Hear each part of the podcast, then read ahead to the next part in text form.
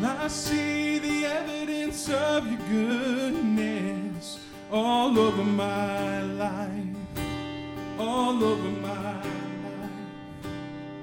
And I see your promises in fulfillment all over my life, all over my life.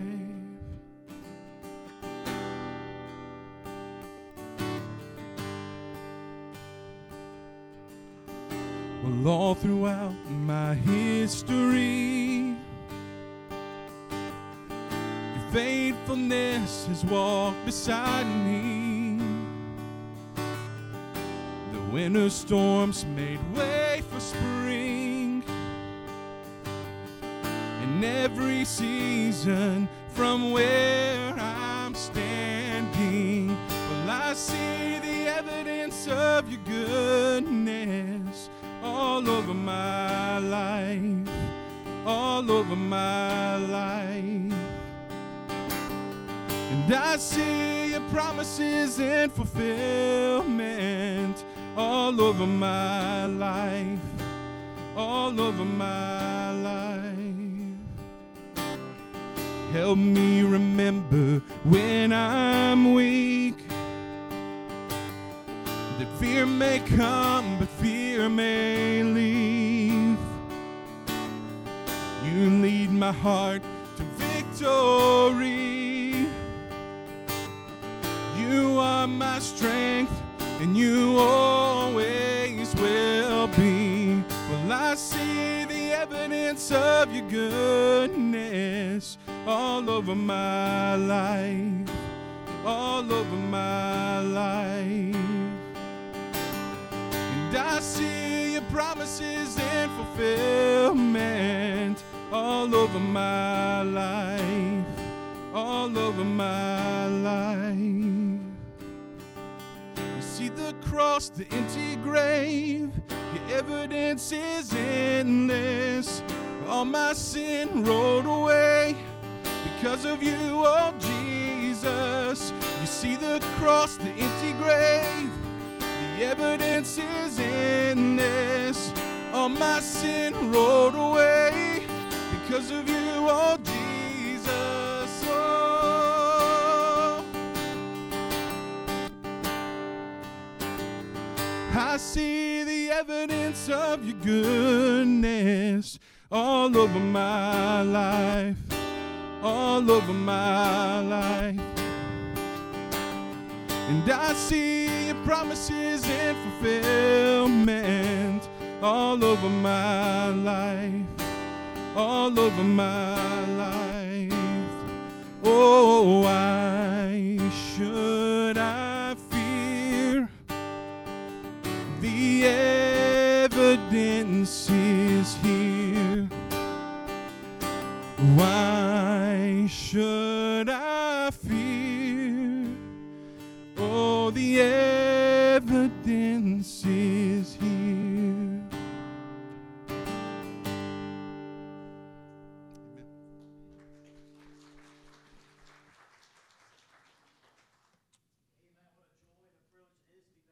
tonight.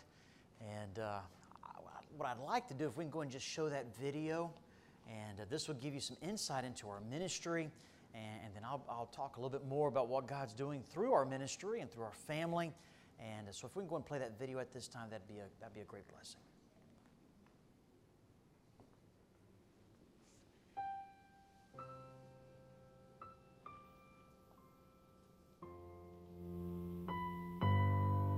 Our great land, once built upon a foundation of faith in the Word of God, now vaguely resembles a Christian nation.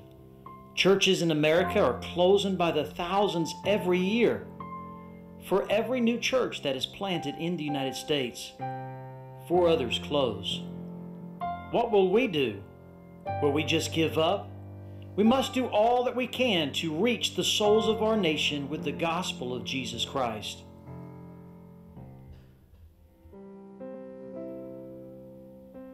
We are the Saunders family Nathan, Kelly, Luke, Logan, and Leah. We're sent out of Bible Baptist Church, of Ville, Georgia, under Pastor Ricky Gravely, and serving through Macedonia World Baptist Missions. Our family has spent 13 years in the ministry of church planting in the western United States, and now God's called us to help other church planting missionaries to do the same. Much like the Apostle Paul, we desire to work alongside these men and their families to see churches planted all over the western region of our great country. More specifically, God has burdened our hearts for the southwestern region of the United States.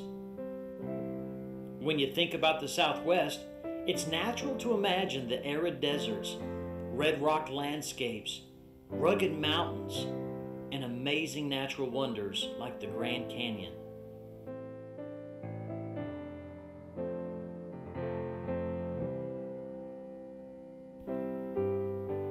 But from the bayous of Louisiana to the Pacific coast of California, there are over 100 million souls that need to hear the gospel of Jesus Christ.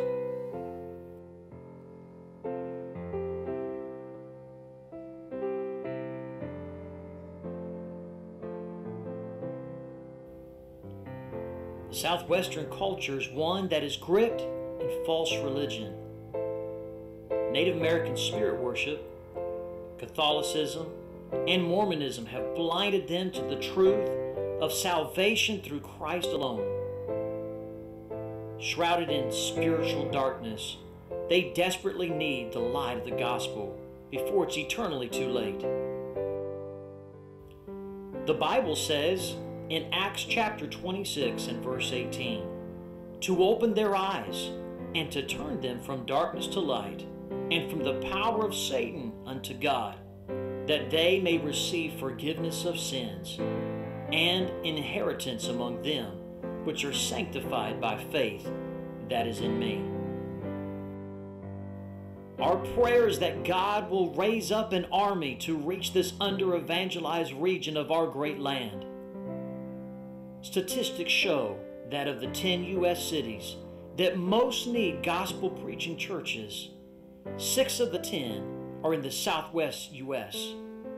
There are over 235 counties that have zero independent Baptist churches, and another 97 counties that need 10 or more churches to reach their population with the gospel. Please pray for our family as we assist in church planting efforts and encourage missionaries all across the southwestern United States.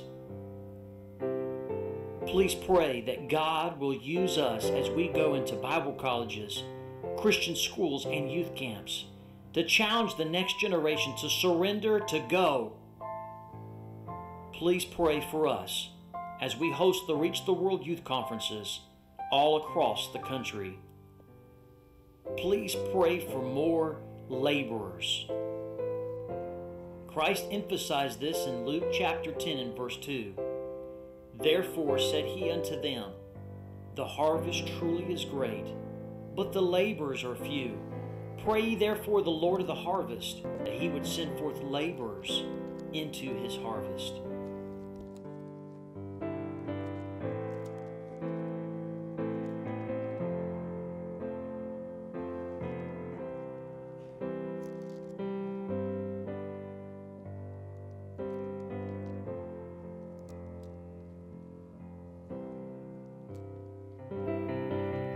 There is a great need in the southwest USA and all across the world.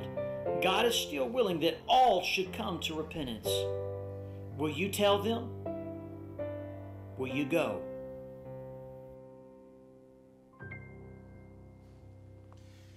That is the question of the hour. Will you go? If you're not going to go, are you willing to send somebody that will go? I will tell you, the West is definitely different than it is here in the East. Uh, there is no Southern hospitality out West. What you see is what you get. When I was pastoring there uh, in Montana, uh, I mean, listen, I'm just telling you, people are, are different there. Uh, I, if they're, you know, here in the Bible Belt, if you're fighting with your wife from the house to the church, you pull up in the church parking lot and you get out of your car, you're going to put your Bible underneath your shoulder and you're going to smile all the way to the church And when your pastor opens the door and says, How are y'all doing today? We're good, preacher. And you're lying through your teeth. Out west, they're going to fight from the house to the church, and when they, when they get in there, I'm going to ask them, How are you doing today? We're fighting, preacher. I said, Oh, that's nice. Come on in. what you see is what you get. There is, there is no facade. There, there, is, there is nothing. I'm telling you, they, they will, whatever's on their mind may come right out their mouth. And, uh, and I kind of like that. Amen. I mean, you know what you're getting yourself into. And, and that is just the West. It is still rough and tough. Uh, we have a saying in the West Welcome to the West, where men are men, and some of the women are too. If there's going to be a knockdown, drag out fight, I'm putting my money on some of those ladies. Amen. Uh, I want them on my side. And uh, I'm just telling you, it's, it's a rough place. Um, I, I, will explain to you this way. When we started our church, our grand opening, we had 28 in attendance, and I praise the Lord for that. Three of which was a man, his wife, and their son. And I knew exactly who they were. They were from Georgia. And I'm like, Praise the Lord. What are y'all doing here? He says, Brother, we're starting a church on the other side of the county. I'm like, Praise the Lord. I mean, buddy, I mean, within seconds, I'm thinking, man, we can be sister churches. We can have revivals together, missions conferences together. I'll be there for him. He'll be there for me. It's going to be a great time. That's what I'm thinking. We're going to conquer this county for the Lord together. He was starting his service, first service. Ours was September the 28th. His was going to be the very first Sunday of October. I saw him in November, uh, just briefly, and it was just in passing. And then I saw him in December, and I said, Brother, how's the church doing? How are things going? This is what he told me. We're going back to Georgia. I saw y'all going back for Christmas. He says, No, we're done. That's it, three months. Three months. Did you notice what the statistics showed? 235 counties with zero independent Baptist churches. Did you catch that? Do you know how many Baptist churches I have passed from North Carolina to here? I mean, listen, I, have driven by many, hundreds. You can stand on the front porch of one Baptist church, and probably if you tossed a rock just in the right direction, you'd probably hit another Baptist church. Out west, it is not like that. They are few and far between. Hence the reason why the emphasis this week is on the West you're going to meet some of my greatest friends. Uh, Caleb Ballew's even here tonight. I personally recruited Brother Caleb. You'll meet another Caleb. Don't get them confused. Amen. Caleb Ballew, and then there's Caleb Hewitt.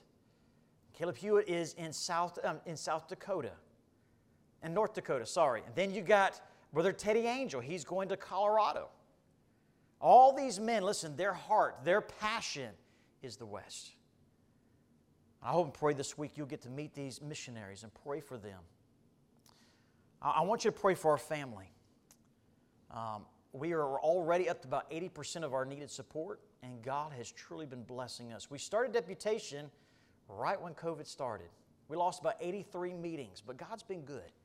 And uh, we, we, we stay busy. I've had several of you ask me, Brother Saunders, so where is your home? It's parked behind your church right now. Uh, when, when, when, we were there in Montana, we had, we had an incredible ministry there. Uh, I love the 13 years that God gave us there. Uh, we planted the Solid Rock Baptist Church in a 1,200 square foot building, and we saw people saved, baptized, and discipled, and it grew. And within those 13 years, it went from a 1,200 square foot building and 50 chairs crammed into one room to 10 acres, three buildings. And in 2019, we felt the Lord calling us back into missions. I had the privilege of turning all that and 120 people over to the next man. And we had a brand new home. I will tell you, we were living the pastoral dream. The church is on a growing spurt. We just went through the renovation. I had a contractor in my church say, Brother Saunders, we would love to build you a house for cost. And I'm like, Praise the Lord. I've never owned a home before. We lived in it three months. My wife designed the whole thing. I mean, it was incredible. Within three months, the Lord said, Nathan, I need you to go back into missions. Now, I'm going to be real and honest with you. Yes, I have been a pastor for many years. Yes, I do have a great relationship with the Lord, but I'm human just like the rest of you. And the conversation with the Lord kind of went like this Now? Really? I'm just being honest with you. I mean, I love those people. I loved our house too. Say, well, Why would you give all that up? Because the calling of God is greater than any possession I have ever had. I'm just telling you. You say, well, what happened to the church? God provided a pastor. what happened to the house? It sold. Well, what are you doing? We live life on the road. I had one pastor say, Brother Saunders, y'all are gypsies. I said, Yeah, because I him my calendar. Just, just this month alone, I should say last month, Last month, we spent most of the time in North Carolina preaching and singing in a lot of churches. Then we would drop down to South Carolina, then turn around, went right back up to North Carolina again, and then we drove all the way down here to Georgia. And Wednesday, I will hook the car up to the back of, of our RV, and uh, right as I'm done preaching here Wednesday night, and we're done shaking hands, um, I'm going to get in behind the wheel of that thing, and we're going to drive as far as we can, probably the Tifton, Georgia. Um, we will spend the night in one of our homes called Walmart parking lot. And, um, and then we will drive to Tampa, Florida. And Thursday night, we're going to start another missions conference. It will go from Thursday to Sunday. That is our life. Yes, I am the director of the Southwest United States. When these missionaries go, this is, brother, brother, brother Caleb has never pastored a church before. And so when he goes out west, he finds the building, finds the place. You'll hear more about that come tomorrow night. Once they get settled, they raise their support and they go out west and they get settled. Guess where the Saunders family's going? We're going to Idaho. We're going to help them with whatever renovations they may need. Then we're going, we're going to bring groups out from the east to pound on doors for a grand opening that's going to take place. We'll be with them. You say, why? Our ministry is like the Apostle Paul. If you haven't figured it out yet, in the New Testament, anytime they would go out, they go out in twos. They would go out in twos. Then the Apostle Paul, he would back away. And then he would return and strengthen the brethren. And that is, that is, one of, that is part of our ministry. I will tell you, our missionaries there in the West, we want to help them because there's an incredible thing they will face. It's called loneliness. Pastor Sexton, how many pastor friends do you have right now on hand that you could think of? 15 to 20. When he goes out west, he will not have 15, he will not have 10, he probably won't even have five. It'll probably be just him. He's got three. Three that he knows of. Those men could be anywhere from what? Hour away. Hour and a half. And those men are already pastoring other churches. It's not like they can actually leave their church and come over and help him if they needed to. The ministry is long. By the way, can I say this tonight? I'm not saying this because I know your pastor and your pastor's wife. And when I knew them, I was a kid then. Please take care of your pastor and your pastor's wife. I say this in every church I'm in. Pastors, well, probably to be more real and honest with you, pastors' wives, they are precious jewels. Take care of the ones you got. I mean that. They're precious. Preachers are a dime a dozen, but a pastor, they're precious. We know four to 500 churches across this great country. They have property, they have people, and they don't have a church. I mean, I'm sorry, they don't have a pastor. They don't have a pastor. What did Christ say when he saw them as, ha- as sheep having no shepherd? It moved the heart of God. He had compassion upon them because he saw them as sheep having no shepherd. Here you have a pastor with a great vision. There's nothing like walking into a church and seeing young people wonder all about. Can I tell you something? Young people are not the church of tomorrow, they're the church of today. And if you don't invest in the church of today, there'll be no church come tomorrow. But it's also great when you walk into a church and you see plans on the back wall because a pastor has a vision and seeing his church grow and seeing taking them to the next level. Boy, you know what I say? Get behind the man of God. Amen. The, hey, the safest place for the sheep is right beside the shepherd. Right beside the shepherd. You say, Brother Saunders, is that the message tonight? No. Let's open our Bibles, the book of Matthew, chapter 14. Matthew, chapter 14. Not only am I the director of the Southwest United States, we're going to help our missionaries that are already there. We're going to help our missionaries that are going there. But I'm also the director of outreach and recruitment. See, this isn't my first time raising support. I told you I started to be a missionary at the age of 15, and at the age of 16, I started to preach. I was a student missionary, and when I graduated high school, I raised support. I went to South America, and I was there for about uh, six months through a program. My wife and I, we met on a mission trip. My parents brought her down to Peru. We were engaged. Came back to the States. We were married. We raised our support. We were going to go to Ecuador. We raised our support in less than a year and a half. While we were on deputation that, that first time, every church, and I mean every church we were in, we could find at least three young men who've either surrendered to preach, surrendered to missions, or surrendered to full time Christian service. Typically, they would sit on the front row and they would egg on their preacher while he preached like a wild thing. I'm saddened to tell you it's not that way this time. Very rare do you find young men that are surrendering to preach.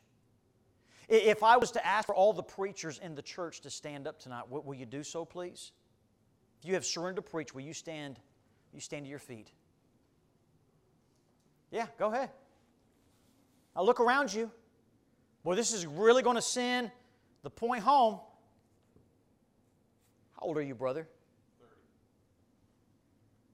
You ain't 30. You're the youngest one. You're the youngest one. Dr. Deems has been around since Moses. Hey, man. By the way, I thoroughly enjoy his Sunday school class. You men may be seated. I feel like I'm in Bible college every time I'm in his, in his class. But did you get the point? I started to preach when I was 16. And every church we were in, we could find other men like that, young men that had surrendered. Where are they now?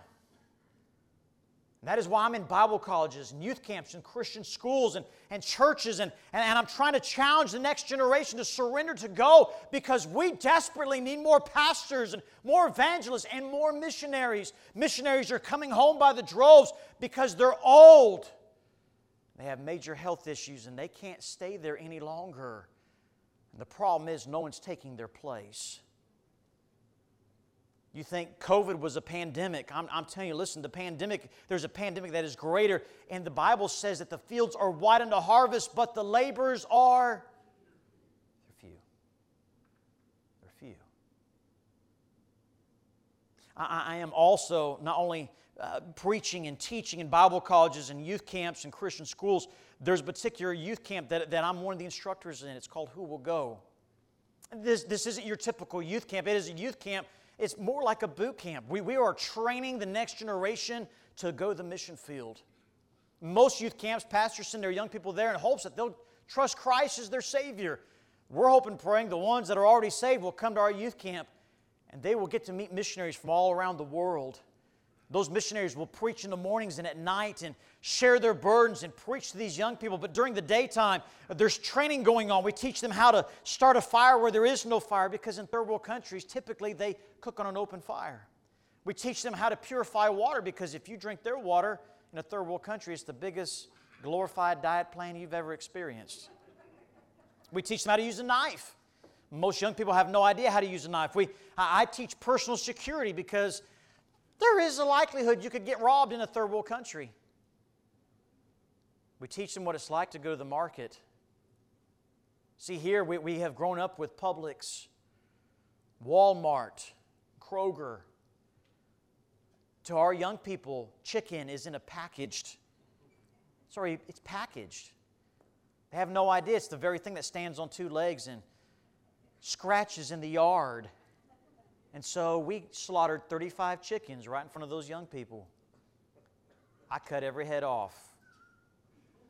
You know what it's like to hand a flip flopping chicken to a teenager and say, Here, take this over the dunking booth, and they're going to dunk it in scalding water, and then they're going to feather it. And then another missionary is going to teach them how to prep that meat for cooking. You say, Why would you do that? That sounds horrific. Because the mission field's horrific. We, we have now a wimpy generation. Where is the pioneer spirit?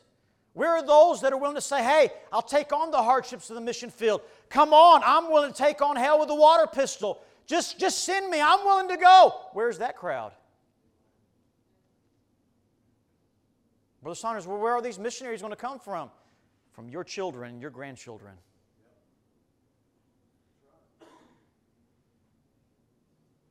That's what we need. We desperately need more to go. Your pastor's probably already been teaching and preaching on faith promise, and I know the cards are up here in the front. I will go ahead and tell you, I believe in faith promise. My wife and I also practice faith promise, and I've seen God do amazing things through it. When I was in Bible college, I gave the faith promise. I have no idea where it was going to come from, and yet God provided every month. There was one particular month I thought, man, this is it, Lord. Tomorrow's Sunday, I'm supposed to be giving it. Lord, I don't have it to give. I climbed in bed that night. I said, Lord, it's, it's, it's on you. I've done everything I can in my own power, my own strength, but Lord, I'm trusting you. We all go to sleep. Lights are out in Bible college right around 11. Next thing I know, there's a knock at the door. It's my dorm soup. He said, Nathan, there, there's somebody here to see you. To this day, I really don't even know who this gentleman is. The only time I met him, I was already asleep, so I was there's somewhat already a fog. I go to the door, and this man says, Mr. Saunders? I said, Yes, sir. He said, You're one of the Bible college students here? I said, Yes, sir. He said, The Lord told me I was supposed to give this to you yesterday. I'm so sorry. I got things got really busy, but I'm supposed to give this to you. And he hands me an envelope. I already knew what it was. Boy, the next day I, I went on to church. I opened that envelope out. It is exactly what I've been given every month. I'm here to tell you, God blesses you for it. Here in Matthew chapter 14, I want you to see this is a beautiful passage.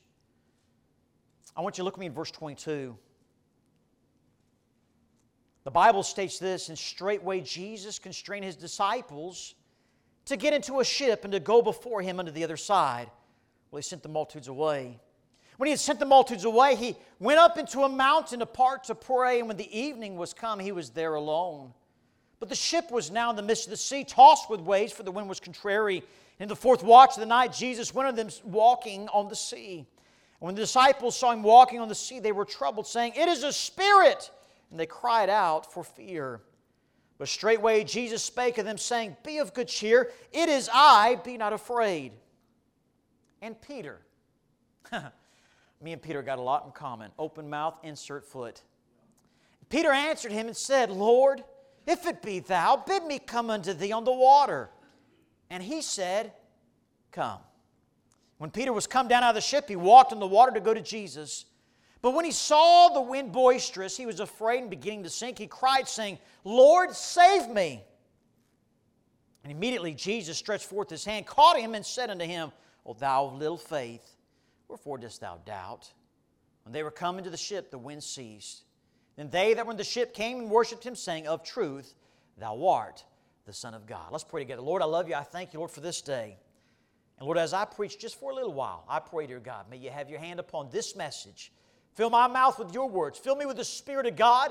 Lord, I pray, dear Lord, will you do the work tonight in the hearts of every man, woman, and child here. I pray, dear God, may you continue, Lord, to burden our hearts, Lord, for a lost and dying world. Lord, I pray, may you have your hand now upon this message. Help us, I pray, in Jesus' name. Amen. When it comes to missions, we saw the emphasis this morning on souls. But tonight, I want you to see the emphasis on stepping out. Stepping out. Boy, it's, listen, it's, it's not an easy thing to do, but I promise you it will be worth it. Here in this chapter, this chapter is just chock full of golden nuggets. The first thing you would see is the martyr. That was John the Baptist. He was the great forerunner for Christ, and he was martyred for preaching the Word of God. The second thing is the miracle the feeding of the 5,000 with five loaves and two fishes. But the third is what we're going to look at tonight the moment. And the moment is when Peter makes history. He does something that no one else has ever done. Outside of Christ, he walks on water. Peter does the unthinkable, he does the impossible. Brother Saunders, how did he get to this point? It's very simple. He stepped out. He stepped out. Brother Saunders, what's it like experiencing faith promise? It's pretty simple. It's stepping out.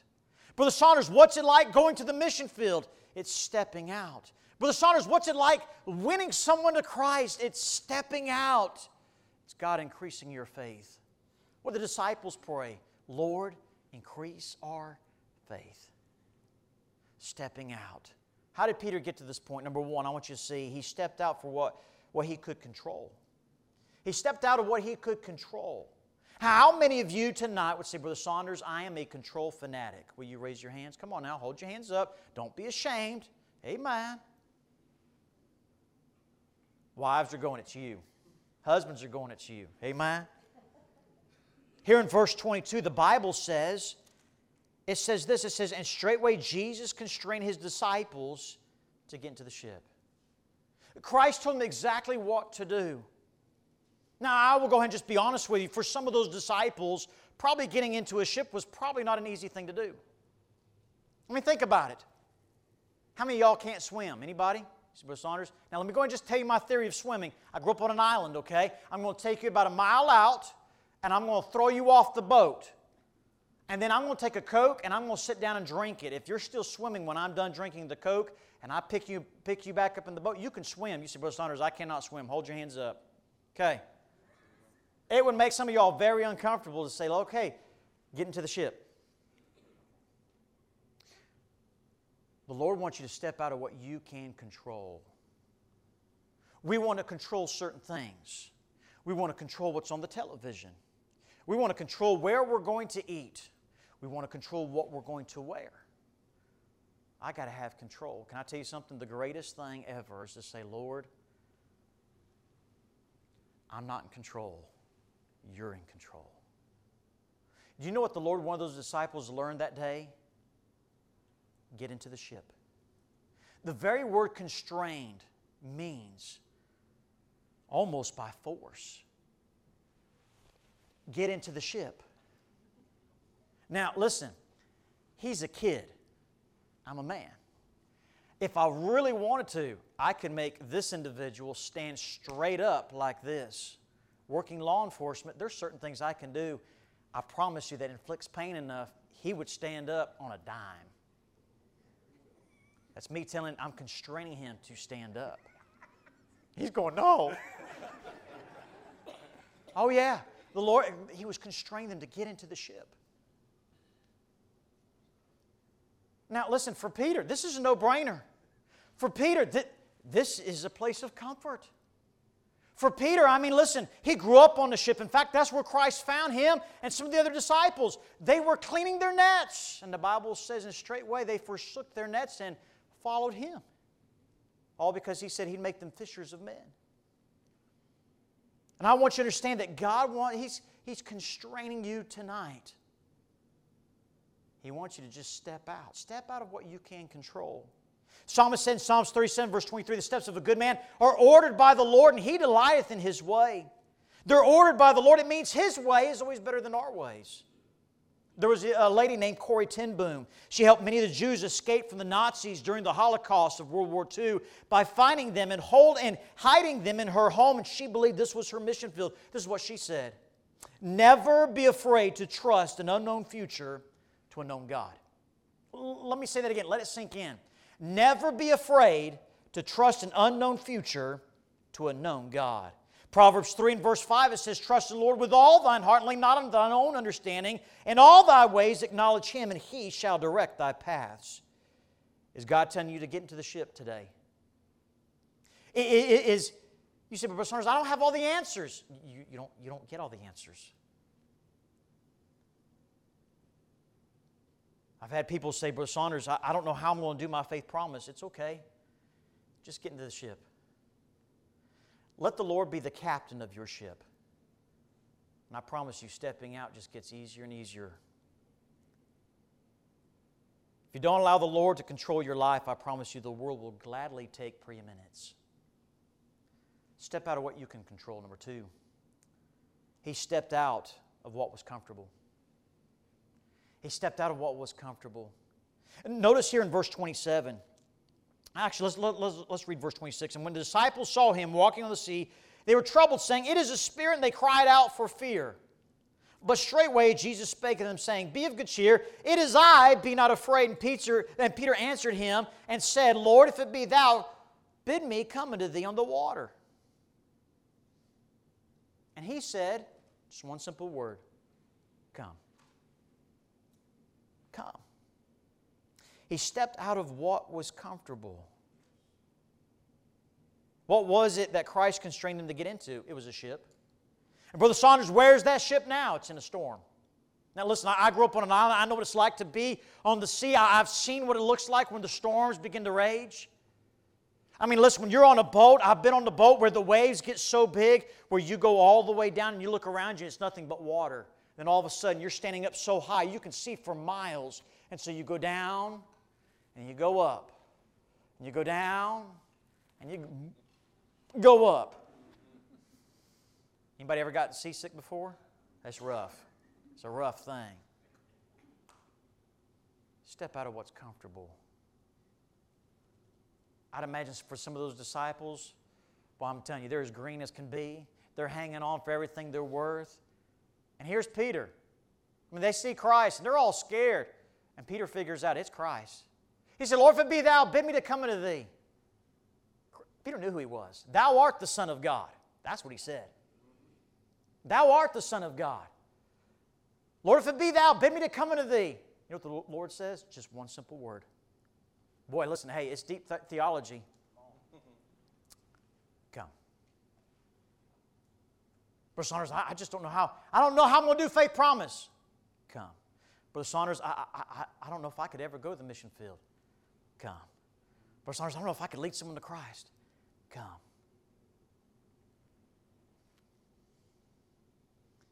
For some of y'all, you're standing on the bow of the boat right now. By the way, can I tell you something? Boy, the water's feeling great. I don't want to be part of that crowd that stayed in the boat. I want to be part of that crowd that steps out. You got to step out of what's comfortable. For missionaries, can I tell you something? We, for us, we have to step out of what's comfortable. What's comfortable is being able to go to any restaurant here in the Bible Belt, and when you order sweet tea, it's going to come sweet. when you live out west and you order sweet tea, I'm going to tell you what's going to show up. Unsweetened tea, and they're going to hand you a couple packets of that pink stuff that gives you cancer. That's not sweet tea, amen? Sweet tea should be sweet enough you can pour it over your pancakes if you run out of syrup. Amen? Yep. I'm preaching good tonight. Now listen, hey, I'm telling you, you got to step out of what's comfortable. They are going to leave their family. Do you know, do you know what it's like to say goodbye to those grandkids? Well, let me help some of you grandparents out. I told you, listen, our missionaries, our evangelists, our pastors are going to come from your grandkids. Not my grandkids, Brother Saunders. I want my grandkids to stay close beside me where they'll be safe. They're safe from the center of God's will on the backside of some place in the darkest jungles of Africa than they are living in sin just down the road from you. I say, give them to the Lord. Step out of what's comfortable. I know it's a fearful thing, but you're safer in the hands of an almighty God than to live in fear of the what ifs. May I ask this question tonight? Who's going to go out west? Who's, who's going to go out west? Each of those counties have towns, villages, and cities. Any of those towns could have anywhere from 600 people right on up to 60,000 people, and not one independent Baptist church. Texas, everything's big in Texas. It is. The mission field's probably greater. I could take you to town after town where there's thousands upon thousands of people, and we'll drive all through there, and I'll say, hey, find me an independent Baptist church, and you won't find one. And yet, you and I sit in a beautiful facility. You got a pastor that loves you, cares for you, preaches the Word of God you got an incredible choir. Hey, man, boy, I like it. It's got some soul to it. Amen. You close your eyes, you think it's a black church. I like it. But hey, listen, the joy we experience here, they don't experience any of it over there. You mean, Brother Nathan, you, you, you mean there's no VBS? There's no VBS. You mean there's no choir? There's no choir. You mean there's no piano player? There's no piano player. There's no preacher? There's no preacher. Those people our own countrymen will die and go to a devil's hell. And yet we sit here in comfort. We sit here in comfort. Well, you, if you want to know one of the greatest things that will ignite your passion for missions, it's taking a mission trip. Take a mission trip. Better yet, just take a vacation. Go out west. And while you're out there, come Sunday, try and find an independent Baptist church to go to. Good luck. Because they're few and far between. Step out of what's comfortable. For Peter, he grew up on the sea. The ship is a very comfortable place for him. Here in verse 24, I want you to see this. It says, But the ship was now in the midst of the sea, tossed with waves, for the wind was contrary. Peter discovers that he stepped out of what was comfortable. He hears Christ's voice speaking to him Come. My father in law, when he was alive, he passed away about three years ago. My father in law grew up in a home of 11. Grew up in a poor home. Somebody dumped a box freezer in the pond right in front of their house. My father in law and his brothers found this, this box freezer. There's about this much water over the top of that thing. Across the pond was their home, and there's a little dock on there. And they saw their sisters walking in the house. My father in law, the wheels began to turn. He yelled out, Hey! We are men of God. Look at us. We can walk on water. It just takes faith. You can do it too. Just step off the dock. Do you know those sisters of his were gullible enough just to walk off? You know what happened to them? Kadoosh. now we laugh about that. Can I tell you something? Listen, hey, I'd rather be a risk taker for Christ than do nothing as a Christian. Some of you say, Brother Saunders, I'm too young. Let no man despise thy youth. Some of you say, Brother Saunders, I'm too old. I say, go out with a bang. Amen. I say, give God your very best to your last dying breath. Amen. I'd rather stand in front of God and God says, Well done, thou good and faithful servant. That's what I want to hear. Amen.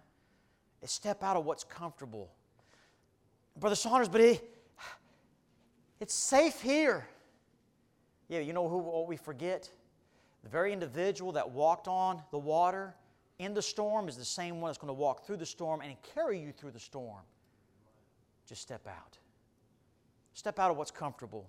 Step out of what you can control, last of all. Step out for a cause. Peter stepped out of the boat. Peter walked on water. I've had people tell me, Brother Saunders, but you don't understand. Peter denied the Lord three times. Yeah, I know that. Peter cussed like a sailor. I know that. Wasn't it Peter the one that cut the ear off of that guy? Yep. Yeah, and Peter's just like a lot of you and I. He's an everyday individual. Did God ever use Peter? Oh, yeah. Look at me in Acts chapter 2. Acts chapter 2.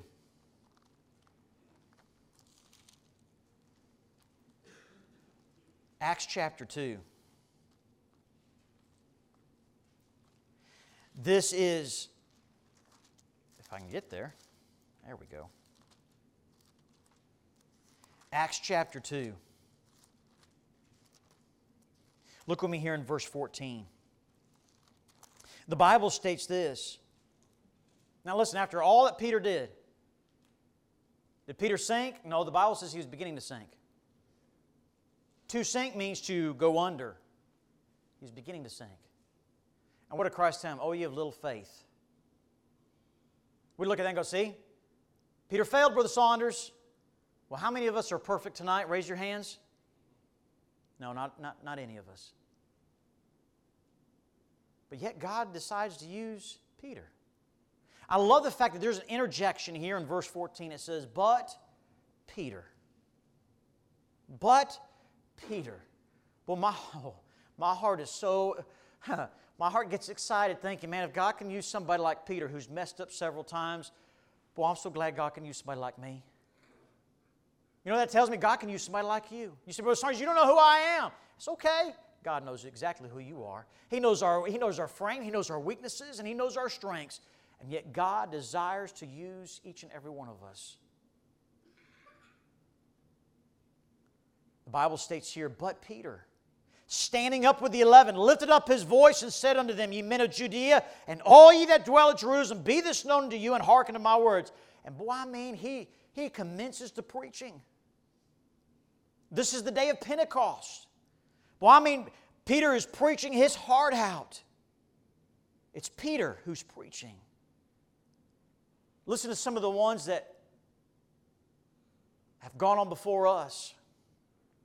William Carey, he was a missionary to India. He said, Expect great things from God, attempt great things for God. Oswald J. Smith, a recruiter of missionaries, he says, We talk of the second coming. Half the world's never heard of the first. Amy Carmichael, a single missionary, young lady, she said to, to, to, India, she said, Does it not stir up our hearts to go forth and help them? Does it, does it not make us long to leave our luxury, our exceeding abundant light, and go to them that sit in darkness? David Livingstone, a missionary to Africa, he said, I'd rather be in the heart of Africa in the, in the will of God than on the throne of England, now the will of God. There was a man named William Booth. He's the founder of the Salvation Army. And no, I'm not talking about the clothes store, the Salvation Army that William Booth put together was an army of men and women that would go out on the streets at night and go after the drunkards and, and the prostitutes and win them to Christ and see their lives gloriously changed. He was a rough man because he had to deal with a rough world. This is what he said. Not called, did you say? Not, call, not heard the call, I think you should say. Put your ear down to the Bible and hear him bid you go and pull sinners out of the fire of sin, and put your ear down to the burden, agonized heart of humanity and listen to its pitiful wail for help. Go stand by the gates of hell and hear the damned entreat you to go to their father's house and bid their brothers and sisters and servants and masters not to come there. And then look Christ in the face, whose mercy you have professed to obey, and tell him whether you will join heart and soul and body and circumstances in the march to publish his mercy to the world. Hey, Peter, was it worth stepping out? Look with me in verse 41. One individual used by the power of God, he preached just for a while. When it's all said and done, look here in verse 41. Then they, that gladly received his word were baptized the same day. There were added unto them about how many? Well, say it all together. How many?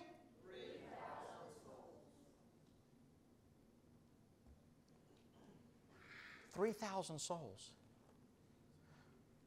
All because one individual was willing to step out. Now, I have a question for you tonight. I wonder who here at Houston Baptist Church. You're just like Peter. To everybody else, you're not really much of anybody. That was Peter. He smelled like rotten fish all the time. He's just an old fisherman. Did he make mistakes? Oh, he made mistakes all the time. Was his faith strong? No, not really. But boy, I'm so glad of a God of second chances. Amen.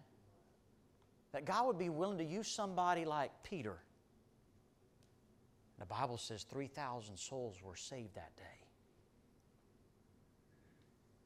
But Saunders, how, how, how, did he get to that point? It's very simple. Ready? Just stepped out. He stepped out.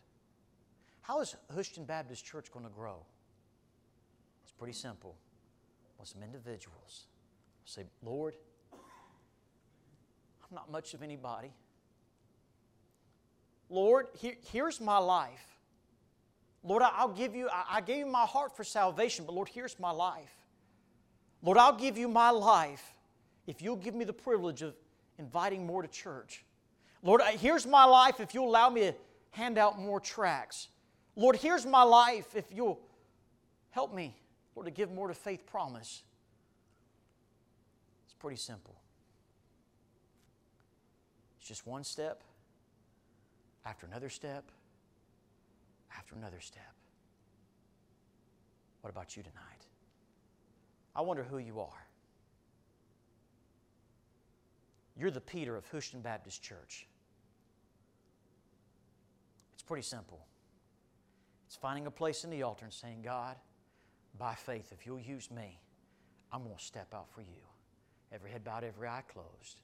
As the pianist comes to the piano tonight, you may be here tonight. You say, Brother Saunders, I'm going to be real and honest with you. My faith hasn't been what it should be. Brother Saunders, will you pray for me that I'll be like Peter and I'll give my life to God and I'll step out by faith? Would you hold your hands up? God bless you and you. I see those hands. God bless you. Oh, that God would increase our faith. You know, the best thing to do, the first step is right on out of the pew, find a place in the altar and say, God, Lord, will you help me? Lord, will you help me to step out of what I can control? Lord, help me to step out of what's comfortable. And God, help me to step out for a cause. Can I tell you something? When you have a cause, it gives you a goal in mind and a determination to do, to accomplish it. As the piano begins to play, let's stand to our feet. If you need to come to the altar tonight, why don't you move right now? I encourage you to do so. Step out. Tossed to and fro, the disciples were fearing for their very lives. They were lost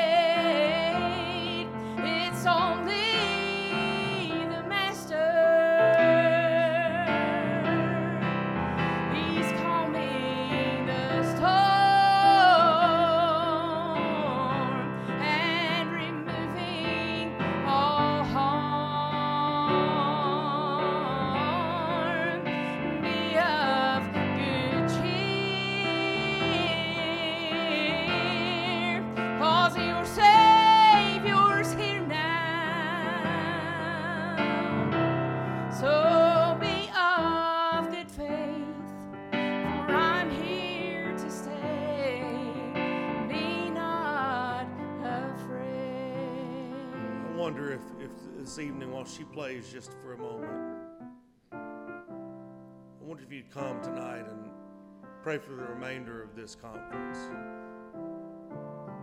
Pray that God would provide you with a, burden, a desire. Maybe you've not ever had a burden. Maybe you've never experienced a desire. Maybe you've never had God move on your heart call you to do something that you just couldn't be satisfied unless you do that. I wonder, would you come tonight? Just ask Him. That doesn't matter how old you are, no matter how young you are, it doesn't matter what you think it might be. Just come down here and ask Him, God, give me a burden tonight. Give me a burden this week. Break my heart for a cause, Lord. Maybe the cause is West Jackson County. That's mine. Maybe your cause is the West of U.S. That's Brother Nathan's. But ask God to give you a burden. Get serious with the Lord. And ask Him to break your heart and give you a burden. Would you pray?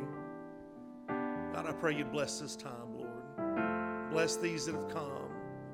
Help us, Lord, make commitments and decisions for you.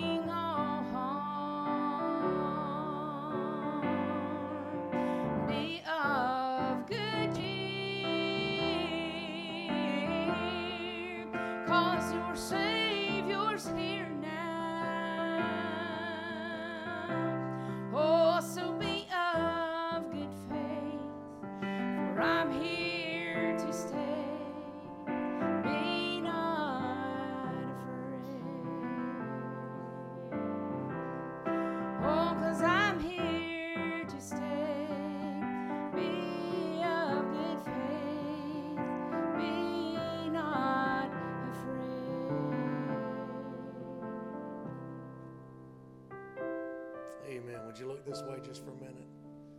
Thank you so much for your heart and for your desire. And uh, thank you for being here tonight, for your attention. Brother Nathan, we appreciate the good word and the encouragement. And um, please come back and be a part of the conference for the rest of this week, just Monday, Tuesday, and Wednesday. I'm asking for two nights that you don't normally give me. If we do this together, God will profit it. And I want you to be here for it. I want us to be here as a family. And uh, invite somebody. Somebody that normally sits on the pew with you on Sunday mornings. Call them and tell them what they're missing. And uh, encourage them. Do you, you need something? There- There's a list on the table that if any of the ladies or Okay. men who already work with kids would like to help with nursery this week. Okay. Yeah, we do need some nursery help this week. We had two babies in the nursery tonight, and we're trying to provide that. And so uh, there's a sign up sheet out there, ladies. If you're able and uh, available, we'd appreciate your help.